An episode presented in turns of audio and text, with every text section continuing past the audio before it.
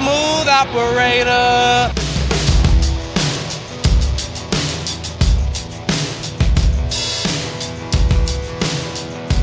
clean game today. Taylor sets up the screen, near side. Lindsay with blockers ahead of him to the five, looking for the end zone, and he's got the touchdown. Mayfield over the middle, hit his man. The ball is loose and picked up by the Texans. Christian Kirksey with the ball. Let's see if they rule that a completion. And Mayfield over the middle and is intercepted. Picked off in midfield by Justin Reid. Reed left pulls it down on the move. Gonna get the first down and more. Quick slant, touchdown, Houston. Brandin Cooks. And welcome to another episode of the Turn Up for What podcast, talking your Houston Texans straight from the Great British Isles. And we're at episode 98 in a rather strange week, too. A lot to talk about, but joined by a good friend of mine, James from Texans Unfiltered. James, how you doing? I'm good, man. How are you? I'm all right. Yeah, not too bad. I think it was. Uh, it's a strange. I thought Sunday was a strange game in many ways because it, this for the first in a long time feels like a team you can really root for. Um, I find it easier to be proud of guys who are overachieving rather than underachieving. Um, and the same goes with the coaching staff. But there was a lot. There's a lot to unpack. But just what was your general kind of thoughts on on Sunday? As the as the game sort of slipped away, I suppose, in the second half. What, what did you make of it? Uh, I, I think the Texans would have won had Tyrod Taylor stayed in the game. Um, I think from a coaching perspective, they uh, they definitely played, you know, honestly better than I think everybody expected. Um, to be honest, I you know I don't know that anybody expected this team to come in and compete the way that they did, and it was from the jump, right? I mean, yeah, they had the muff punt by Andre Roberts, but I mean the defense on that initial drive was three and out. Um, you know, it, it was it was a breath of fresh air because these are the types of games that we would normally under a Bill O'Brien coach team, just that would have gotten away extremely quick. And uh, that wasn't the case. Um, it's just been a pleasant surprise watching this team play, if, I, I'm being fully transparent. Yeah, and I suppose the, the sort of preseason predictions or the kind of the, probably the best hope you could have was that this team would be gutsy, uh, be scrappy, would stay in games, um, would find ways to to stick with other teams that are probably you know on and well in all probability, probability more talented than you on paper. But I think it was uh it was probably it's refreshing in the sense that you know there's guys playing above their level, but I think at the same time there's also on the flip side of that it makes you just think back to the 2018 team, even the 2019 team, and just think they just grossly underachieved, predominantly due to coaching staff. Yeah, I mean if you just look back at it, like the talent was there at, a much higher level than what it is now, and these guys are playing above their pay grade. Uh, all those one to two year vets that were signed. That you know, I was on a bunch of Browns podcasts last week, and one of them was like, "Look, these aren't just scrubs. They're they're they're guys who have had some success in this league." And whether it be schematically or coaching or just not in the position to succeed, you know, now that they're in a position where they, they are succeeding and they're playing above expectations. And I think that's a fair, like, that's a fair way to look at it. The, all these guys are playing for their next contract and they all want to play for Culley, which I don't know if we had that last year or the years prior with Bill O'Brien. I don't know if people really wanted to play for Bill O'Brien. I think they probably wanted to play for Deshaun, if anything. Yeah. Yeah, I liked when Culley came out, and uh, it was the play that Auclair got. I think he must have got poked in the eye by Clowney, whether that was in, uh, in, uh, intentional or not, I don't know. Um, I would always defend him in the past when he's been other places, but um, he seemed to go the ground with Auclair, and I think Culley was coming over basically to speak to Pharaoh Brown because he keeps continually getting into it with people after the play's been blown dead. Um, and I think he, he was less effectual than he'd been the, the week the week prior against Jacksonville. So I don't know if the, the shoulder and the, the other ailment that he was carrying affected him. But, but I, I liked when Culley came out and, and got into a bit with some of the guys up front. Um, yeah. And uh, particularly because Mills was on the field at the time. Um, and he made a, a, complete fuck up of that call. And I was losing my mind at the time. Um, I don't know why he didn't accept the penalty. Uh, but I think the humility that he showed and the almost refreshing answer of yeah, I got it wrong. You know, and I, I, just it was it was great to see, and you can see him doing that, why people have gravitated to him, levit, you know, and he's elevating guys around him, and he he's getting a you know a, a, a far far more positive and cultural spirit than you would have had otherwise. And I'm not really a big one for that, but I think when when you start to see the results of it and you see we're almost at the opposite where we'd been, um, I think you know, as you said, if if Tyrod had been there, we might have you know be talking a very different team right now. But yeah, I like the way Culley answered that question. Um, and he's grown on me. I wasn't a big fan of the hire, but I I, I can see Caserio's vision a little bit more every week. I think sometimes with Culley. Yeah, you know, I think um, I think everybody was wrong about Culley. If we're if we're just going to be like honest, right? Yeah, I, I, was wrong. I think everybody was wrong about the, the head coaching. Right? Is yeah. he the permanent guy? Is he the guy that's going to lead us to the championship? You know, honestly, I don't know, but I know that he's the guy for where we're at currently to kind of guide us through this period that we're in, right? This rebuild, this you know players coach that it, all the players want to. I mean, you could just see it. it. It's not even just like on the field; like you could see it when they talk about them. You know, sure they give you code the players speak right where they talk highly about them and things of that nature. Yeah. But it's their body language and tone when they're talking. It doesn't come out forced.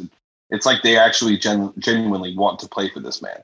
And I think with where the franchise is at, I don't know if you want another type of coach.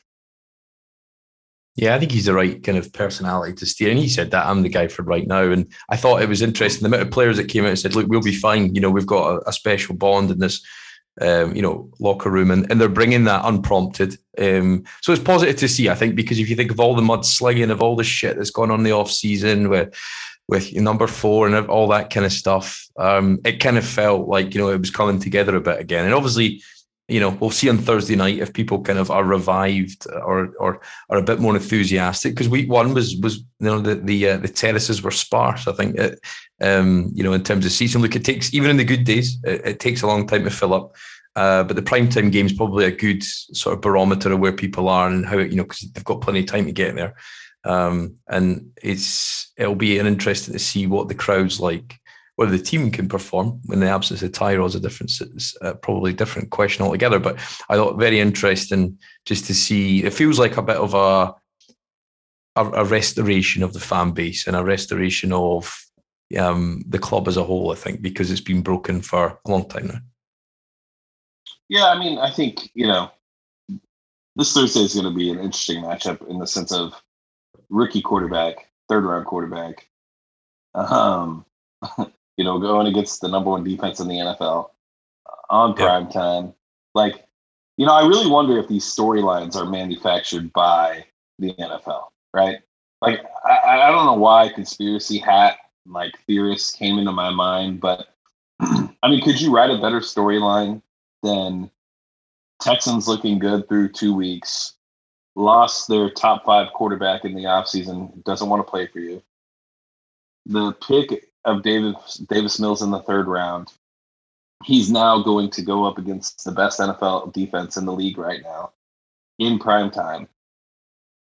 You just have to wonder like if like these stories are made up because like if Davis Mills and I'm not saying he is and I know you don't believe he is, but what if what if he lights you know the Panthers on fire and that mm. becomes the narrative and all of a sudden everything changes. It's like I don't know. Like we see these things time and time again in the NFL. Stories yeah. very similar to this, where it's like you have to wonder if there's like twelve old white guys in, in a in a in a you know at a, at a round table discussing like what should the storylines look like this year. and, yeah. I, I, don't know.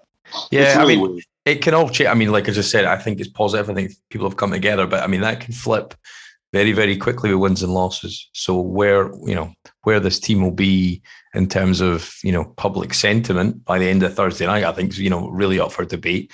Um, I watched a little bit of the Panthers defense. Uh, I'm going to get into it today and tomorrow just for an article prior to the game. But yeah, there's definitely a there, there, there's definitely a ferocity about that front, um, and I think the coordinator Snow, who's been predominantly a college guy, um, and actually wasn't really that familiar to, with him until I saw Lance Zierlein put out a tweet just about you know all the places he's been, and, he, he's been uh, with the head coach there, and it looks like you know he, he dials up a lot of blitzes, and that was one of the things that I picked out in the second half with Mills was second level pressure, the the, the run that got blow, blown up before the interception, and then the one where Grant Delpit leveled him. Um, he just didn't see it. And there was a hot route there.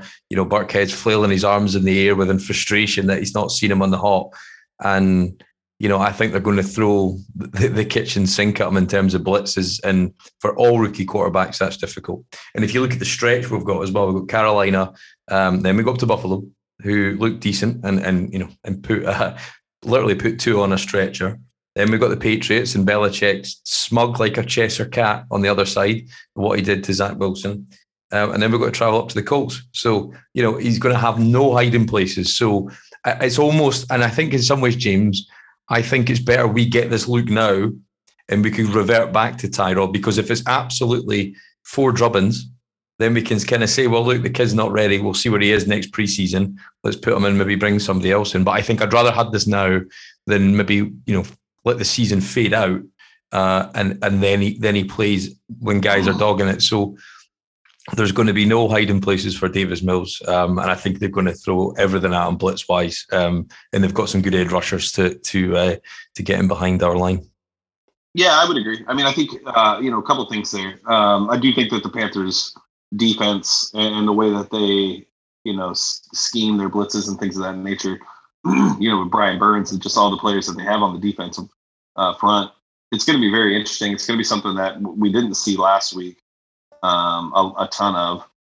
You know, the offensive line through two games though it has been a lot better than I think anybody anticipated. So it's going to be interesting to see if Mills is able to you know pick up on those blitzes and adjust the uh, protection to you know be able to somewhat um, slow down the blitz and slow down the rush. But yeah. that's a lot. That's you're expecting a lot from a third round rookie that ha- is going to have two to three days of first team reps for the first time this season. But at the end of the day, like it is what it is. I I I agree with you. This four game stretch. Look, whether we were going to make the playoffs or not make the playoffs with Tyrod, I, I think there's an argument to be made that with the schedule we have, there was a good chance that if Tyrod continued to play at the level he was playing at, we should have been able to at least make a wild card or yeah. or or win our division. In my opinion, I don't think that's a stretch based on what we've seen in six quarters. Would you agree?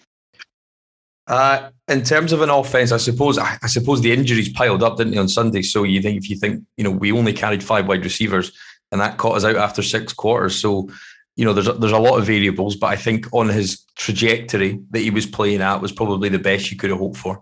Um, but also his history, you know, has, has tended to, you know, get injuries at the worst time and it's hit him again. And you feel sorry for the guy because, you know, a hell of a leader doing a good job out there. So yeah, I think there was a chance. Yeah, I think possibly.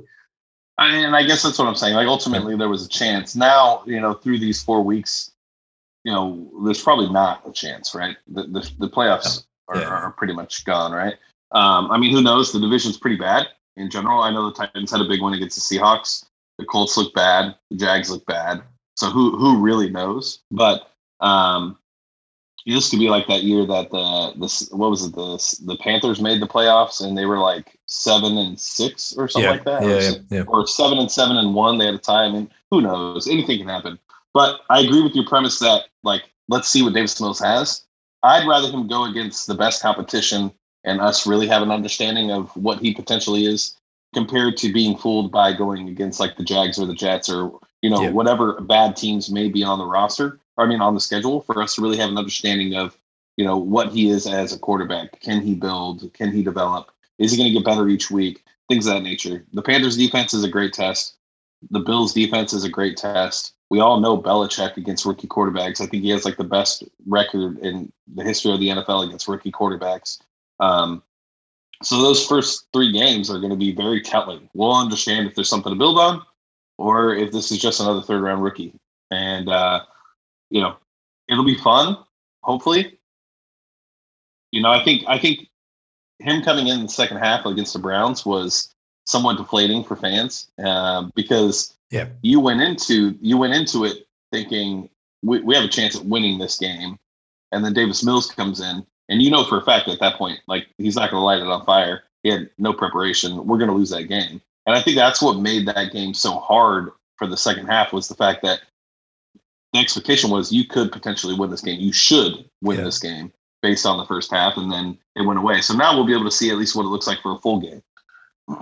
Yeah, and I suppose it's there was a couple of plays, wasn't there? There was the long ball to Brandin Cooks, which he just left out to the right. When when I watched it from the all twenty two end zone view today, it just didn't seem logical why he would have done that. I think with the interception to Andre Roberts, I mean, obviously Roberts, you know, I tweeted at the time, Mills interception intended for Roberts. We got here quick, but I, that goes back to the five wide receiver issue. So, you know, Anthony Miller is going to have to be, you know, a, a, big, big factor on Thursday night for us if, if this offense is going to move the chains consistently. And, you know, he's going to have no hiding places and he's going to, he's a guy that's in the spotlight for a second contract that Chicago deemed he wasn't worth. But I think when you, when you saw those two plays, um, you know, it could have easily gone right. You know, if he just had laid it out in front of them, there was a third down play where he, threw it into Jordan Akins, he dropped it, and actually, when you, again, when you saw it for the all twenty-two, you should have caught it. So, you know, there was, you know, there was there was adversity they overcame. There was the, I mean, what did you think actually of that Jordan Akins uh, spinning the the ball in their cycle? I know he looks at them and he does see something, but I mean, Christ, I mean, like, what what can you not flag? You know, if you're going to make a big third down call, you've not caught a ball all season. That was his first pa- pass he caught you got to let guys celebrate a little. You know, I know that that's uh, it's a point of emphasis, but still, I mean, I think you got to let that one go. Surely. I mean, that was for me like it, that was a great ball, one and yeah. a great catch, like the placement, yeah. right, and, and, the adjustment that Akins had to make. I mean, that was just a good play overall. Um, yeah, I mean, I don't know, dude. This whole like no celebration thing is it's just taking the fun out of the league. Yeah. You know, sure, the league's still going to be watched and things of that nature, but to throw the ball down and and have a little spin on it and, yeah. and get get penalized for it. That's that's crazy. I mean, what do you want these guys to do? They can't have any fun whatsoever. Well, well, the thing for me is if he'd done it on the other sideline, there's no flag. He does right. it on our side. It does it on the opposite sideline of the pitch, you know, or you know, it, it, would it count if he was at the other side of the, you know, if he was closer to the hash marks? So I don't know. Um, but I think the, the point I was making there was for digress was just that there was a couple of plays there that could have that could have fallen in line and could have and could have given us some more momentum. And could, you know, if he because if he gets that one to Brandin Cooks deep, you know, as a big momentum shifter, you know, a deep ball like that because it just guts a defense. You know, they, they, they change their play calling after that. They'll get a little bit deeper. Um, but I think for me, the, the, and I, I, put out a, a clip um, earlier on just about a blown up run play in the in the red zone. But I think what, what the Texans need to be able to do is actually run the ball better because actually our pass protection so far has been okay, but it's hard yards and we're relying on Mark Ingram bouncing off guys to get that extra two or three yards, and that's great. Uh, but you can't live every down that way. And I think that right. the, the the issue I picked up on that film was a very basic clip. It was set up perfectly. Um, to, to go and run and run one up in the end zone there before the before the slant to Cooks later on but the the linemen aren't getting to the second level. And I think for me, when you watch the line block and just you take that play, but if you watch all the 22 for the first two games of the season, we moved Tytus Howard to left guard to, to, to allow us to run the ball in theory. But actually, it's the other side of the line that's doing a bit more damage for us. And actually, there's an argument to be made first two weeks, Tytus Howard's the weakest link in this line. And they're not running the ball well. Him and, and Tunsil continues to dog it in the run game, not interest, genuine disinterest in the run game. Um, you can't fault him in pass protection, but he, but but the if if this team is to rally around Davis Mills in the next four weeks, those guys are going to have to go and you know kick some tail up front, and that that includes getting to the second level and safeties and linebackers and moving them out the way because that's the difference between a 10, 15 yard run to a 30, 35 yard run, and that's the way you're going to have to live with a young guy back there. I agree. I, I think that the the second level blocking from the offensive line in general just hasn't really been there. I Tytus and, and Tunsil do look disinterested. They don't look like they look as if they did their job at the first level and it's over. Yeah. Um, instead of just really fighting to keep the you know those yards alive. Um, and you know you have to wonder like if that's the case, I, I would assume the way that Culley coaches and the way that the players respond, there has to be a conversation this week. But for for Davis Mills to have any success, they can't they can't expect you know two to three yard gains every time and and setting up Davis Mills for the best position to succeed. It's just not the way this is going to work. He's going to need to heavily rely on that run game. Um, I'll tell you this: the one thing that I have been surprised about, and I don't know if this is why David Johnson was kept on the on, on the roster because uh, he's not running the ball well, was David Johnson's pass protection. Yeah, I, yeah. I, he, he he he he might be the best pass protector on our team. Oh yeah, no doubt. Yeah, no doubt. Yeah, I, I, uh, I think he hit Myles Garrett on a chip every almost every play. Yeah, I did, I did. I heard Matt Weston talk about this yesterday, and I, I said that to my buddy at the time we were watching the game. I said, "Why, you know?"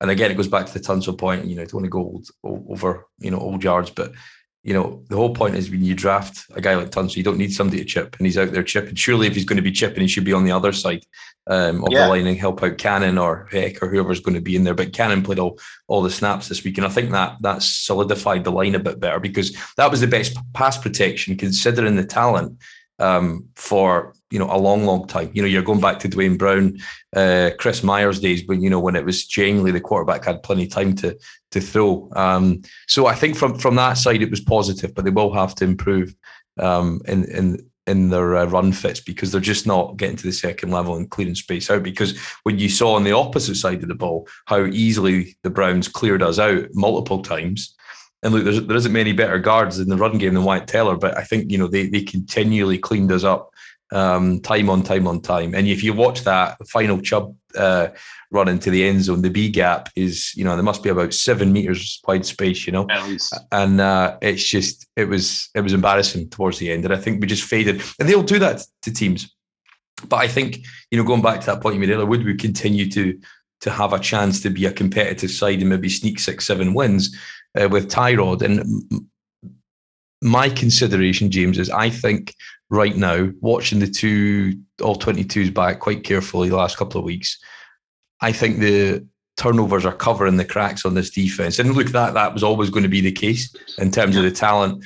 Uh, but I think we're we're getting away with a lot more because of those turnovers because the the run fits and that second that second tier unit they're bringing in up front of the front guy front four can't defend the run. I don't. Uh, Jordan Jenkins can't set the edge. Jacob Martin had a terrible game um, in terms of the run the, the run defense. I know people are critical of him, um, but yeah, I think that the defense is is. is is being uh, is kind of getting away with it a little bit, I think, because some of the some of the basic basic concepts to get open in zone uh, there was one where they, they motioned the tight end over over to the opposite side. Vern Hargreaves keeps backing off because he's so scared to get caught in behind, and then they just flood the, they just flood the same zone with the two players, and then Baker just picked it every time, and it was it, it was it was it was easy pickings, um, and he is okay at that. Um, but I think there was definitely a def, there's def, definitely a lot being covered up by these turnovers because you can't rely on them every week. I would agree. I, I think you know I didn't expect them to stop the the run offense for the Browns. I think it's a tall task, no matter yeah. who you're playing. I mean, they basically have two of the same exact running backs, except Kareem Hunt might have a little bit more juice than than Nick Chubb is on the speed side, but they're both power runners that thrive off of contact and just continue. Um, the good thing is this matchup this week won't be anything like that. It's more going to be more of a uh, you know a finesse runner in, in Christian McCaffrey and things of that nature. But I, I agree. I mean, when you look at the defensive line, they're, they're not. They just aren't sticking. It's like it's almost as if it's not like they're missing their assignments, but they're just not playing their assignments well enough. Like you see on the outside, they're over pursuing quite a bit, opening up lanes. Jacob Martin is just not very good at setting the edge. Pass rusher, fine, something that he needs to be doing, but setting that Whitney's not good at setting the edge. Like we really don't have a guy on the outside that's good at setting the edge in general. Um, Maliek Collins has been eh, probably our best yeah. defensive lineman, but hasn't you know still hasn't been great in in uh, eating up the run. And Blacklock, I, he might have had. I don't know if he had a great game at all. To be honest with you, I mean there was some pressure maybe, but he did not play a great game compared to what we saw in the Jags game, right? Yeah, yeah. No, that. Why do you think Jacob Martin always gets sacks early? Because he, he seems to do that and then you don't see him. He doesn't kind of flash up again. I don't know if he just catches people with speed off off guard, but yeah, I've, I've noticed that. If you think, but you know, last year at the Colts, he got an early sack. He did it against New England um, in his first year. You know, early early big plays in the game, and then kind of disappears a little.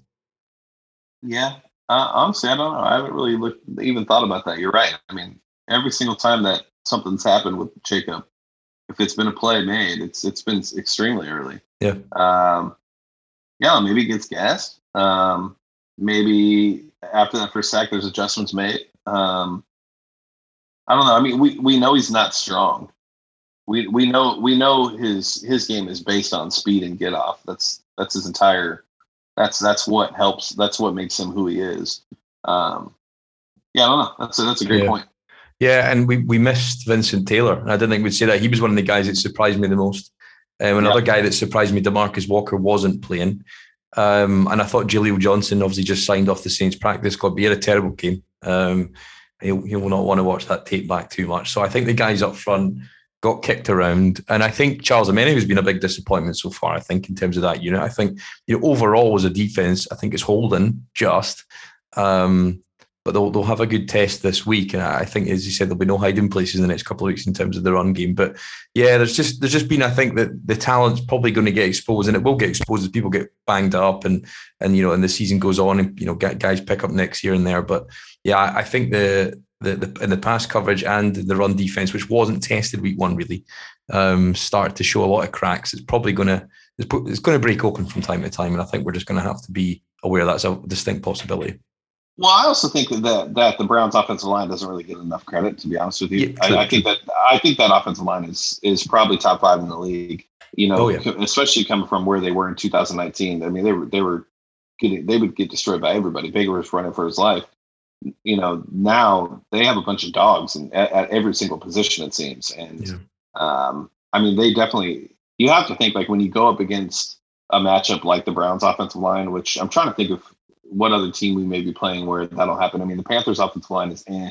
Um, Patriots can run the ball. I think they look like they can run the ball big time this first two games. Patriots, yeah. Patriots can run the ball, but like outside of that, like I, I, think that'll probably be the best offensive line that we've actually seen. Um, so yeah, I, I, just wanted to point that out. I don't, yeah. I don't know if we'll see another matchup like we did against the uh, uh, the Browns. Yeah, and you, you think how inexpensively they've assembled that as well. If you think Wyatt Teller was a, you know a late round pick from trade from Buffalo, the left tackle uh, uh, is a, a second year player at a big school, first round. You go and get him, um, and probably the weak links, Jack Conklin, and he was the guy who was obviously everybody's familiar with Tennessee. It came over on a, on a decent contract, free agent wise. So yeah, I think yeah, is you're probably right, James. It's probably top two top three, I would think, and uh, they will. They, you know, what they're really good at what they do. Um, so, but I think it just gives people a barometer of where the where the talent is, and that shouldn't be a shock. But but yeah, it just it just crumbled, crumbled, and crumbled. I think, and then that screen pass to the the, the kid at UCLA um, was just yeah, that was probably the, the worst one because. I mean, there was probably six missed tackles on that, and I think just just the pounding of the run game tired uh, the defense out, I suppose, and kind of got got us to uh, got, got us to a position where you know we're not we're not necessarily. But I think overall though you can take positives because if you think it was a ten point differential on the scoreboard at the end of the game, we pretty much handed them those ten points. You know, with with, with the interception and the uh, and the, and the muff punt return. So you know, I think there's a lot lot there to to take from the game. Yeah, no, I would agree. I, I you know, as a fan, right? For you, and I just this is my question. Um, is this team better than what you thought they would be? Yeah, no, I think so. I think I, well, I I managed my own expectations to the point where I had zero. You know, and I think I was, you know, I probably said that on every show we did in the off season. You know, don't expect too much and let yourself be pleasantly surprised. And it's in a far, it's a far better place. I remember the six sack at halftime Jacksonville week one opener.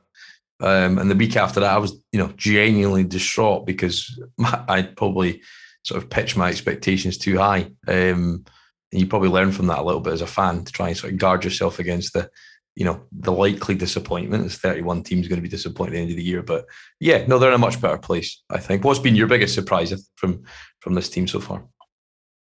I think it's Tim Kelly, to be honest with you. Um, I don't. Did you expect this, Tim Kelly? Because even based on last year, with the last, you know, what uh, 12 games with Tim Kelly and Deshaun, I, you know, I didn't see the creativity that we've seen so far. You have to wonder how much Pep Hamilton has influenced some of the things on the offensive side of the ball, right? But uh, Tim Kelly's definitely been. I mean, he's called great games. Really, I, I I don't know if I have any criticism for the way that the offense has been ran from a play calling perspective. We're, have we seen David Johnson up the A gap once this year? Yeah, they ran a couple couple at halftime. Right. Just yeah, but that was it. I think yeah. yeah. But um, I mean, there just seems to be a lot more creativity in the run game, a lot more creativity in the passing game. That touchdown to Phillip Lindsay, I mean, that was just a beautifully designed yeah. play yeah. and a beautifully executed play. Right, tons of opportunities for there to be errors on the player side, but they were ready for it. Um, so yeah, I think uh, I think Tim Kelly would probably be the biggest surprise for me. What about you? Yeah, you're probably right. I think in terms of you know, I think the defense is kind of is what it is. Um, because I think you can't hide, you can't really hide lack of talent on defense. You know, you'll get away with it to the point, but somebody will break you open. Uh, whereas offense is a lot more chess match, isn't it, against the defense? And I suppose a lot of it comes down to the quarterback, um, how he's been so far, Tyrod. You know, and hopefully he comes back and, and, gives us a you know a boost if, if you know the wheels do come off in the next four games. But yeah, I mean, I took a still shot of that that uh, you know you got double motion to the left, the whole defense goes to the left hand side, they're right, and uh, and literally there was there was two linemen to block one DB, and he just ran it in, and it was yeah, I don't think I've, we're not used to layups. We're not, you know, if you always remember in the Cougs days with the bootleg and then the tight end was just standing in the middle of the field, 40 yards down, just catches it, standing still, and then just starts running with it. And I suppose, I suppose in many ways, like our, our expectations have been managed so poorly by the previous coaching staff. And, and again, it goes back to that point, it really pisses you off because, like, you know, how did people not see that that this team was underachieving um, when you know a lot of the intelligent you know kind of commentators out there that you know that that that work around this team you know were very vocal about it. Um, you know we were set up to go eight and eight um, under O'Brien and that, that previous regime. But yeah I think just just the way Tim Kelly's kind of balanced thing and I suppose it's probably the Mike Devlin factor as well isn't it? Because he had a huge hand in the run game calls preparation, technique, and as you said, look, it's not perfect, but it's it's a lot better than it was. And I think, yeah, if we can continue to improve our run game um, to complement the pass, then I think we'll be we'll be in an okay position. It just depends how much. It depends how much Davis Mills can process it at the line. I think, isn't it? I think that's going to be his. That's going to be his kind of biggest jump, I think, for for Mills. What do you think in terms of him being able to survive in these next four games and be serviceable, not lose you games because he will throw interceptions, but I think he's just got to be smart at the line with, with what he calls and what he checks to. Yeah, I mean, I think you know me enough to know like I, am more of an optimistic person when it comes to a lot of the things that happen with this team. You know, I, I think I was probably the last one to hop off the Bill O'Brien train, right? Um, and you know, I know that Davis Mills. They, there's tons of draft experts that thought that if he came out in 2022, he'd be one of the top quarterbacks taken. Some have said the first quarterback taken. Not a lot of college experience, um, but you know, the one thing I saw from Davis Mills that kind of keeps me coming back to hoping there's something there is in the preseason he tended, you know, as things continued, he would get better as the games continued, he got better. And that's really all I think you can look for in in a in a developmental you know rookie quarterback is are they able to process and get better? Are they developing it anyway, or are they making the same exact mistakes? Um, and you know, it seems like the first two or three series of the preseason, he would struggle, and then he'd get some completions going, and he'd get in a rhythm, and he started to look like he could put it together. And you have to wonder if that could potentially be what he can do in you know his first four games as a starter. I don't know. I I like Davis Mills. I think you know he's got the arm talent. Um, he you know he looks like he has the brains. I mean that's one of the things that David Shaw uh, always said was that he's got the brains to process an NFL defense and and be able to develop. And uh, you know, we're going to see it this week. This will be the week where you really see if he's able to process because he's going to have a lot of things thrown at him and he's going to have to adjust quick. And I don't expect the run game to be much this week at all. Uh, you know, I, how many runs did he have in the first half? I think, I think it was like 56% of the plays in the second half were, were runs because they, they were trying to help Davis Mills out they're just going to keep stacking the box because they're going to want to make Davis Mills throw. Um, so you know, I, I, hope that he can succeed. You know, I, I, think it would just be an awesome fu to to four. To be honest, I would love for him to just be like this top five quarterback, and you know, like I said, the, the story writes itself. I don't know if he's that, um, but if he could just be, you know, average, which I think is really what you need right now. I think you need an average quarterback. Um, I think you can get through this four game stretch. You know, maybe win one I think you, I think you can win one game with him. I, I do. I think I think there's one game that you can win with him if if the scheme is right, if the play calling is right, if everything else works out. I think you can win a game. And I think if you do win a game, I do think it'll be this game against the Panthers. Um, I don't think you're beating the Patriots. I don't think you're beating the Rams. I think you can maybe beat the Colts. Colts don't look like a team. Their, their defense has taken a massive step back compared to what we've seen from the Colts in the past. Um, but if you can get a game here or there, that that'd be great. I just I want to see him develop. I want to see you know if he whatever mistake he makes in the Panthers game, I want to see those mistakes go away against the Rams. And whatever mistakes he makes in the Rams game, I want to see those mistakes go away against the Patriots and just see some steady progression, right? That's really all I'm looking for. I'm not looking for him to blow the roof off. I'm not expecting him to have a Deshaun type game against Tennessee where, you know, he throws, you know, 40, we score 47 points and it just goes crazy. Yeah. I just want to see some development. Yeah, I think if he plays a clean game, and as he said, like there was the DB pressures, that's put on tape now. He didn't handle it, so people are going to keep bringing that. And if you watch the Buffalo tape, um, I only saw the highlights against Miami, but that was all DB pressures as well. So like coming up from the nickel. So you know, he'll have to show he can handle that, or people continue to do that, and then he'll have to be able to hit a deep ball at some point to keep the safeties honest. Because if they just keep creeping up to the line of scrimmage, it's going to, you know, it's going to be three and out after three and out. I think, and and then you you you're you're forcing him into a bad situation on third down, which he doesn't deserve, and he's going to throw his fair share of picks because he's shown at times when he's got to come out hot that he, he kind of throws a bit inaccurately. And I think that's the the two things he's got to pick up on, isn't it? It's setting at the line and then knowing what the hot route is to, to to take that that pressure away. Because as soon as you hit somebody deep when they when they when they creep somebody up at the box from the second or third level, they're not going to do it again for a while because they know you can hit them. So he's going to have to like you know he's going to have to fight. You know he's going to he's going to have to punch back um, against defensive coordinators. I think it's going to be a tough challenge the next two weeks. But look, I wish him all the best. And I think he, I hope I hope he becomes something that, that it doesn't necessarily seem logically like he could be right now. But you know, as you said, stranger things have happened and people have just kind of got on a roll. And I think he has to get on a roll. He has to get some luck involved, and, he, and he's going to need everybody to rally around him and play, you know, their A game every week for him to have a chance. But it's uh, do you think he, that? Do you think there's a better team for for Mills to be on right now? I mean, just the way.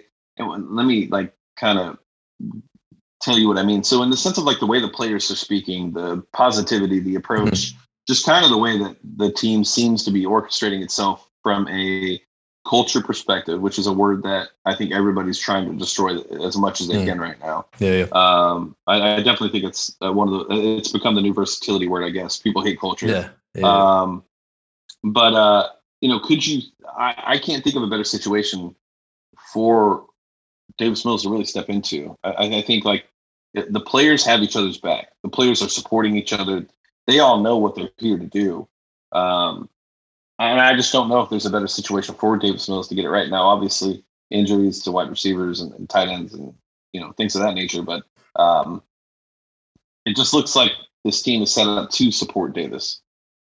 Yeah, I think so. I mean, I suppose it's a very different situation if he had to come in to see a team that was had genuine playoff expectations and a playoff roster, and he's got to keep the ship afloat uh, without, you know, with I think he threw less than 300 balls in college, then it's not a that you know that's not a great situation for it to come into. But I think you probably think most teams that would that would be in that position probably you know wouldn't be relying on a third round pick with so such limited experience. But you know, stranger things have happened.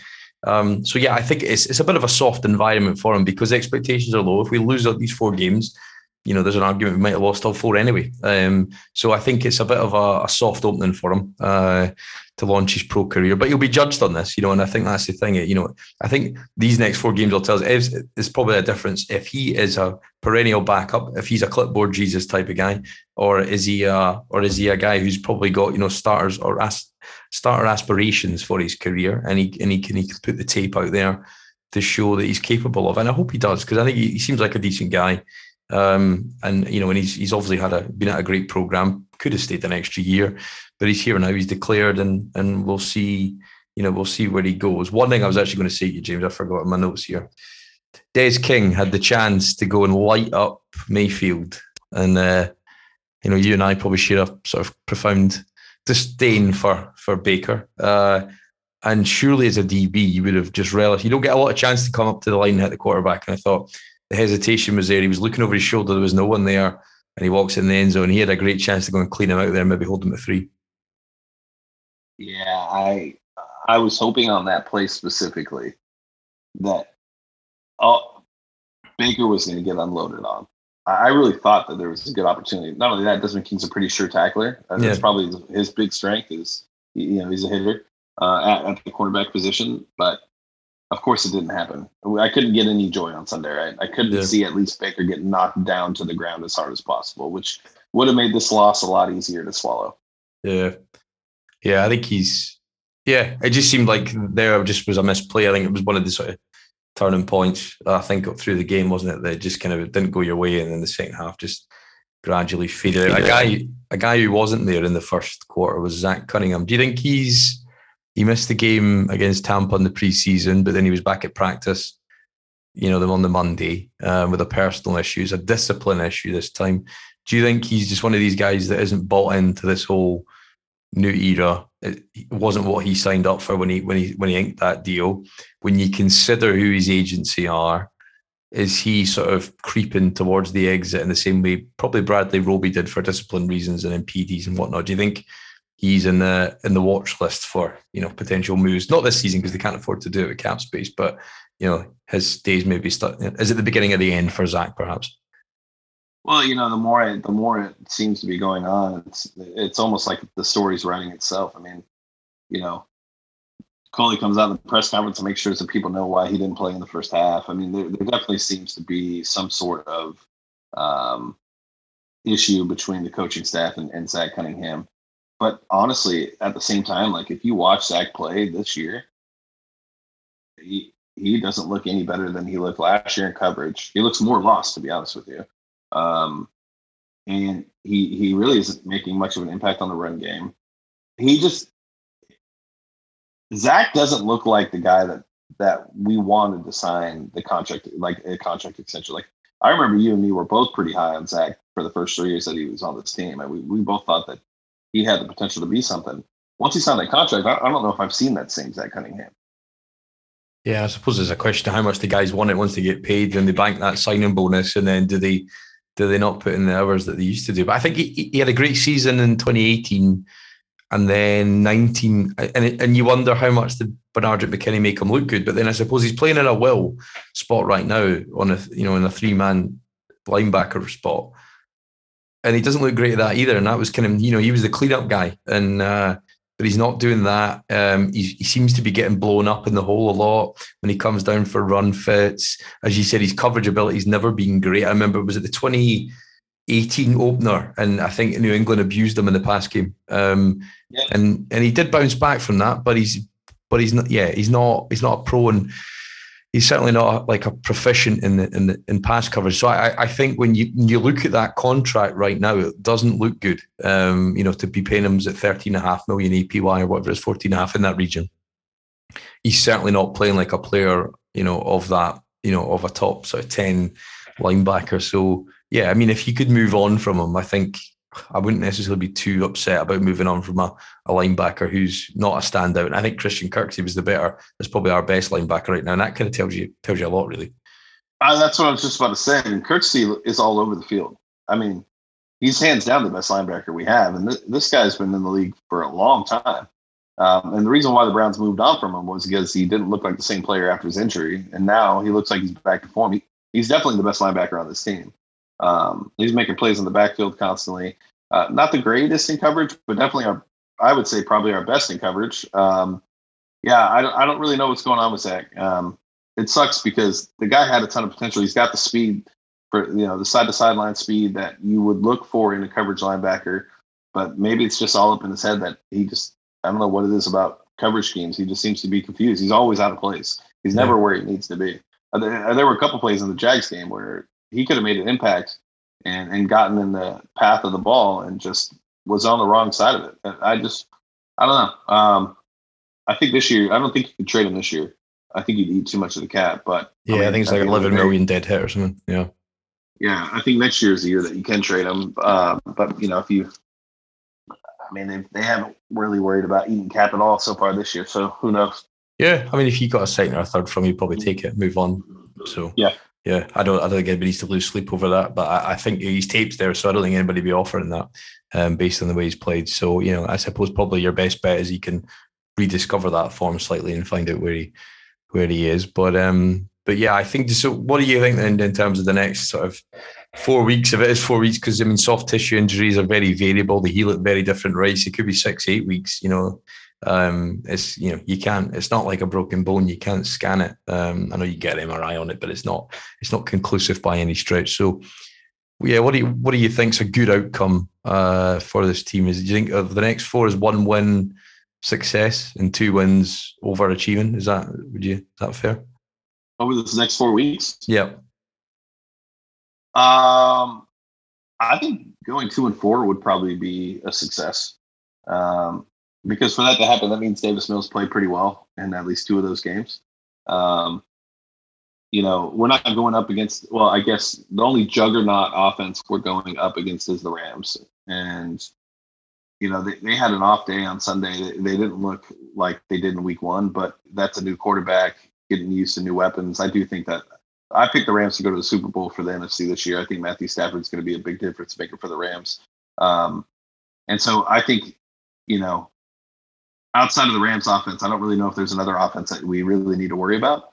And I think that'll be enough to where like those turnovers, like you said, will hide some of the issues with the defense and put us in a position to succeed and win a, a game or two here.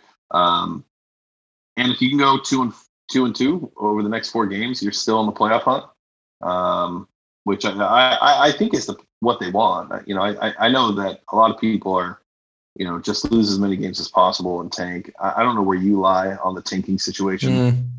Yeah, I mean, you're you're never. I suppose if you think of the year, like Clowney was on the other side. Um, you know, eye gouge aside, if it was an eye gouge, inconclusive. The post, the post was in the way of the uh, of the camera to get a full shot of it, right? But I think if you look at that draft, you take the number one. He was the can't miss pick, and actually Aaron Donald was a better player. You could argue uh, Khalil Mack's had a better, you know, and they were all what was what Khalil Mack was what fifth or sixth and Aaron Donald was in the teens. So yeah, I if you look at you know the and he's not filled his potential, but Derwin James was the best player in his draft, probably arguably. Uh, Laremy Tunsil was arguably the best player in his draft class. JJ Watt was definitely the best player in his draft class. So you know none of them went top five uh, for the for the majority of it. So I think it's a lot of time it comes down to, and I, I'm a believer in fate. I think, and if you know if if if you're in the right spot at the right time, like we were to get Watson, and it's never, you know, it's as I said, I was on a Bills podcast in advance of next week last night, and I said, you know, I expected 15 years at the guy, I got four.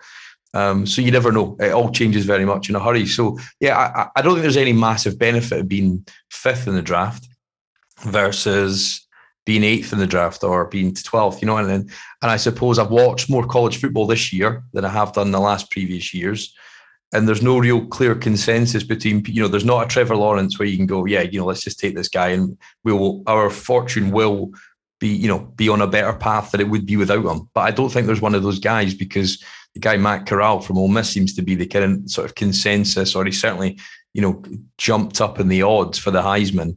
Uh, but you know he, you've got a potential to say he's a one-year wonder. And if you look at all the one-year wonders that have come in the league this last few years James you look Joe Burrow struggling Baker Mayfield you know, never really proved there is a question whether you pay him or not. Um, if you look at, you know, multiple other guys that have come in the last few years, you know, before, you know, up till the up to the 2017 class and all the all the subsequent classes out of that, I don't think there's a clear standout yet. It might be Trevor Lawrence. Um, it might even be Mac at the Patriots, but like there isn't a clear standout guy who who's can't miss, you know. So they don't come around very often. So you know, if you get a Derek Stingley at six and we first, we get the first ever shutdown corner in our history, I'm all right with that, you know. And if we win a couple of games and makes this season a bit more enjoyable, then yeah, so be it.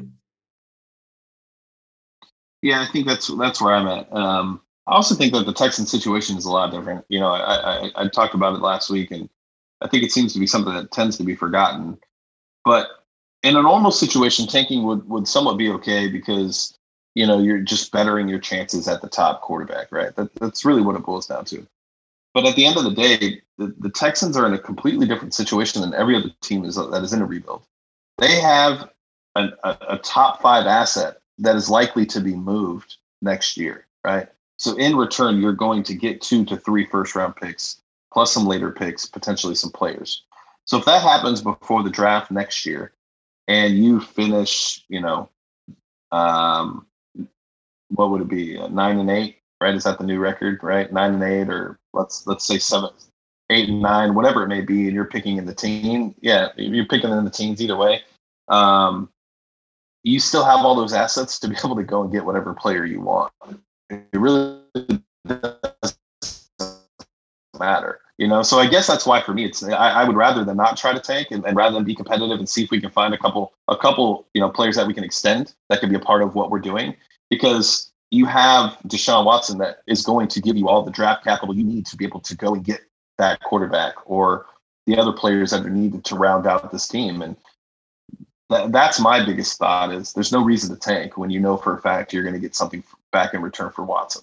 Yeah, and I think it goes for the rest of the squad as well. You know, if anybody comes and offers any level of value at the trade deadline, and you know the next seven or eight weeks, that I think they'll be gone. You know, if the value's there, because I don't think they're tied to anyone. You saw that with Bradley Roby, and you know, if it's Zach Cunningham, if it's Desmond King, if it's I don't know, yeah, maybe Chuck. Well, yeah, I mean, I, I, would drive them there myself. Um, you know, so um, you know, if any, if you can get any value for any of these guys, I'd take it. Um, because yeah. the future is in not next year. It's probably beyond that, I think, and it's going to take a while people to get around that. But as I said, I would rather enjoy the games and see a valiant, you know, plucky performance out of a team who are trying to give, you know, something for that jersey rather than, you know, the opposite of what we've probably seen in previous years. Um, so yeah, it's going to be a tough couple of four weeks, but we're going to learn a hell of a lot um, about these guys. And I think you know, really for me, and it, it was it was it was terrible to see Justin Reid go down a number of times because he's probably the only player on this squad right now who I would probably kind of say definitely has the talent, the makeup to be a future piece.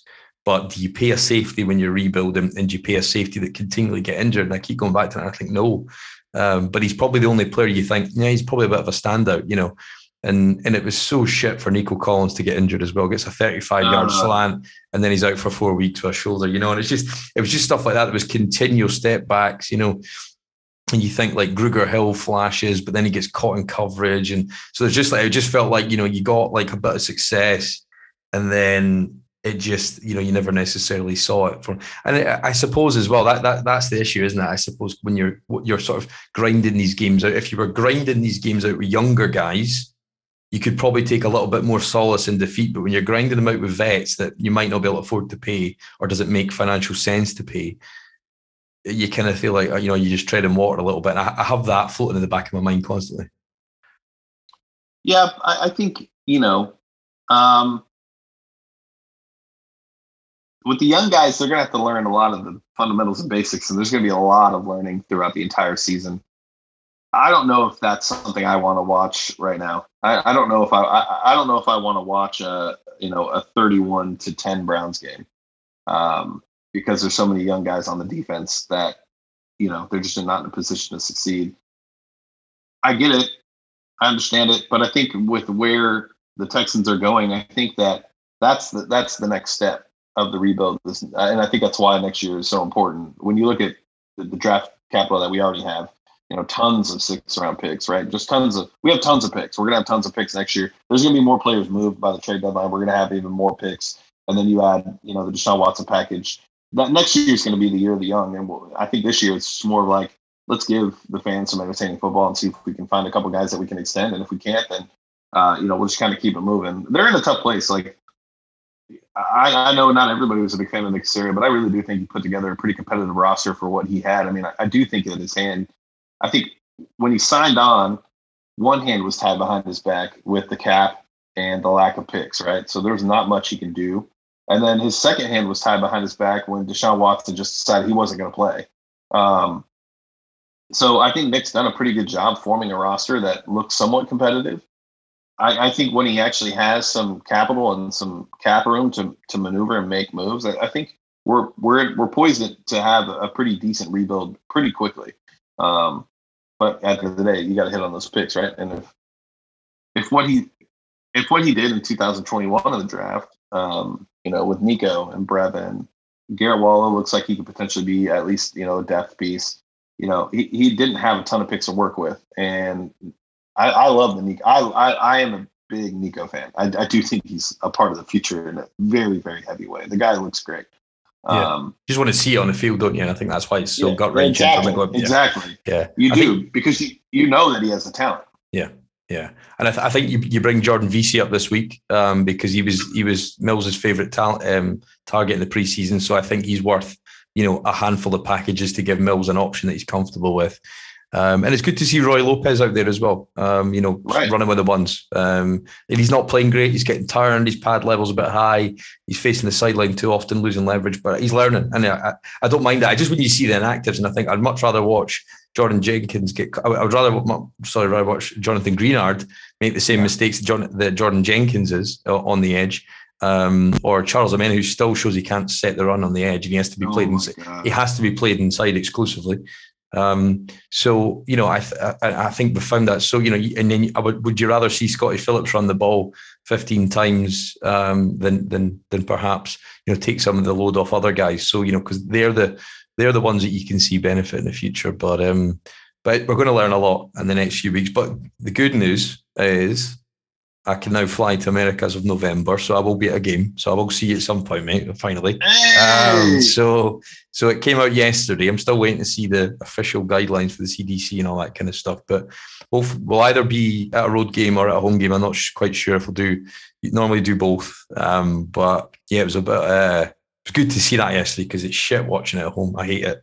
I like to, you know, I think there's not, you can't be a live event. I think that's what the pandemic's taught us, whether it's theatre, music, or anything. It's a hundred times better being there. So hopefully, um, we'll be out there at some point, mate. And i have got a, a, long list. Of, I said that to Brandon Scott last time. I've got a long list of people that I need to buy a few drinks for thank for all their time they're giving me on this. So hopefully we'll get over, but just waiting to see the details. And then it'll be some game in November. It might be the Jets if it's home, or if it's a road, it'll probably be Miami or Nashville. So we'll see what we'll see what's I, kicking. I, in November, the only game I'll be at will be. Actually, there's no game. I won't be at any. The only game at home in November is the is the is the Jets. Uh, yeah. yeah, I'll be at the Seahawks. Um, right, that's about it. Right, I'll try and get something sorted because uh, definitely want to get over anyway. So we'll wait and see what the details come out. But uh, delighted to be able to actually go. I think because it'll be. Uh, it was uh, a year on the sidelines is uh, is not great for anybody. I think for fans and what have you. But hopefully we'll get that sorted out, mate. Thanks again for your time this week. Appreciate it. We're going to learn a lot in the next few weeks about Mr. Davis Mills, but um, but uh, at least at least we're sh- put a good showing. I think at least, and that's that's probably yeah. Let's embrace it while it lasts, and uh, we'll see where we get to as as we head towards the draft. But James, thank you very much for your time. We always appreciate episode ninety eight, and I wouldn't be able to do it with guys like yourself. So thank you for your time again, mate. Absolutely, brother. Thank you.